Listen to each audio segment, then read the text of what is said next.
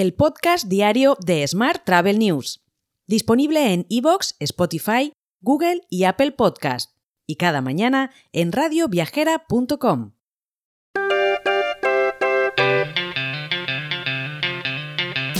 Saludos y bienvenidos un día más al podcast de Smart Travel News, edición número 1202 del martes 13 de junio de 2023.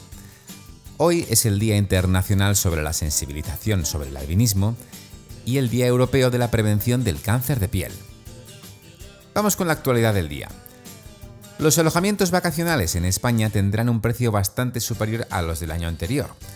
Así lo demuestran los datos de que dispone la compañía eBooking.com, que indican que en 2023 el precio medio por noche se situará en los 158 euros, en lugar de los 135 que costaban en 2022.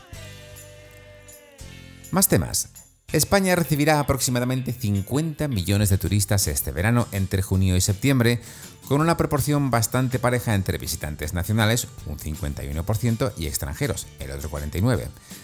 Se recuperan así cifras similares a las de 2019, según el informe El modelo turístico ante la encrucijada de la recuperación, elaborado por Comisiones Obreras. Más asuntos.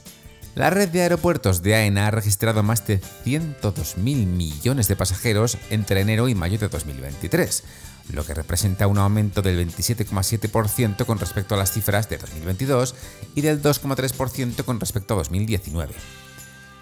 En este mismo periodo se registraron un total de 910.000 movimientos de aeronaves y se transportaron más de 300.000 toneladas de mercancía, lo que supone un 2,7% más que en el mismo periodo de 2022. Más temas. Amadeus ha adquirido una participación minoritaria en el productor de combustible de aviación sostenible Cafeniam. La empresa, con sede en Alemania, está desarrollando un método innovador para producir SAF de una forma más asequible y escalable. Esta es la primera inversión del especialista en tecnología de viajes fuera del espacio del software. Por su parte, Travelplan, turoperador generalista de Avoris Corporación Empresarial, llevó a cabo un fan trip de 4 días a Gran Canaria, junto a Turismo de Gran Canaria y Air Europa, al que asistieron un total de 40 agentes de viajes. Durante el viaje, los agentes visitaron las principales zonas turísticas de la isla y se alojaron en varios hoteles para así conocer mejor la oferta del turoperador. Cambiamos de asunto. WeRoad, una marca de viajes millennial, así se definen, ha lanzado la segunda fase de su campaña publicitaria internacional Esta campaña, que durará hasta finales de junio, muestra cómo WeRoad se posiciona como la marca de viajes más emocionante y de más rápido crecimiento en Europa. La fase 1, que se llevó a cabo en marzo, triplicó las búsquedas online sobre WeRoad. Hoy también te cuento que Destinux, el SaaS que digitaliza y automatiza todos los procesos y gastos de los viajes desarrollado por Consultia Business Travel, ha sido seleccionado como finalista para los premios MIA 2023, que organiza el Club de Marketing del Mediterráneo.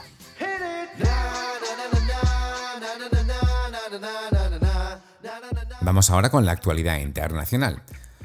Como seguramente ya sabes, una espesa niebla amarilla provocada por más de 400 incendios forestales que arden en todo Canadá asfixia ciudades de toda la costa este de Estados Unidos e interrumpe cientos de actividades y eventos. Los planificadores de viajes y de eventos ya saben que deben estar esperando siempre lo inesperado, pero la niebla tóxica causada por los incendios forestales de Canadá han sorprendido a la mayoría, evidentemente. Vuelos se han retrasado y muchas actividades al aire libre se han cancelado, dejando a muchos preguntándose qué será lo siguiente. Más temas. La final de la Champions League de fútbol atrajo a decenas de miles de visitantes a Estambul, en Turquía. Las autoridades locales creen que los aficionados al fútbol inyectarán sin duda mucho dinero en la economía de la ciudad, pero que el verdadero valor del acontecimiento es su poder publicitario en el futuro. Más asuntos. Los precios de las aerolíneas y el aumento de los costes en general son las principales preocupaciones actuales de los compradores de viajes, según una encuesta de Business Travel Show Europe. La necesidad de reducir costes fue el siguiente reto más importante y ocupó el tercer puesto.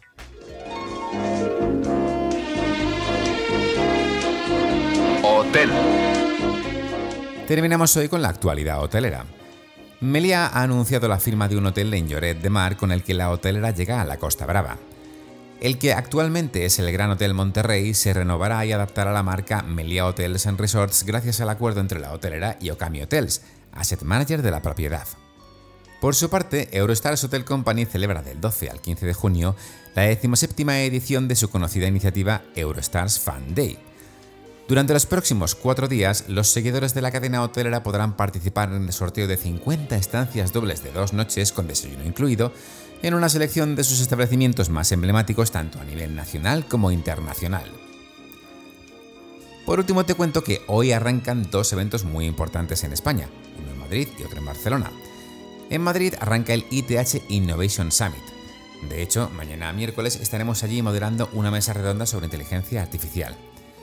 Y hoy martes estaremos en Barcelona para sacar lo más interesante del evento ofrecido por Phocuswright, el evento anual Phocuswright Europe, que este año, como te digo, se celebra en Barcelona. Así que mañana tendréis toda la información en nuestra web, podcast y newsletter diaria. Hasta entonces, que paséis muy feliz martes. Si quieres apoyar este podcast, déjanos tus valoraciones y comentarios en Spotify, iVoox o Apple Podcast.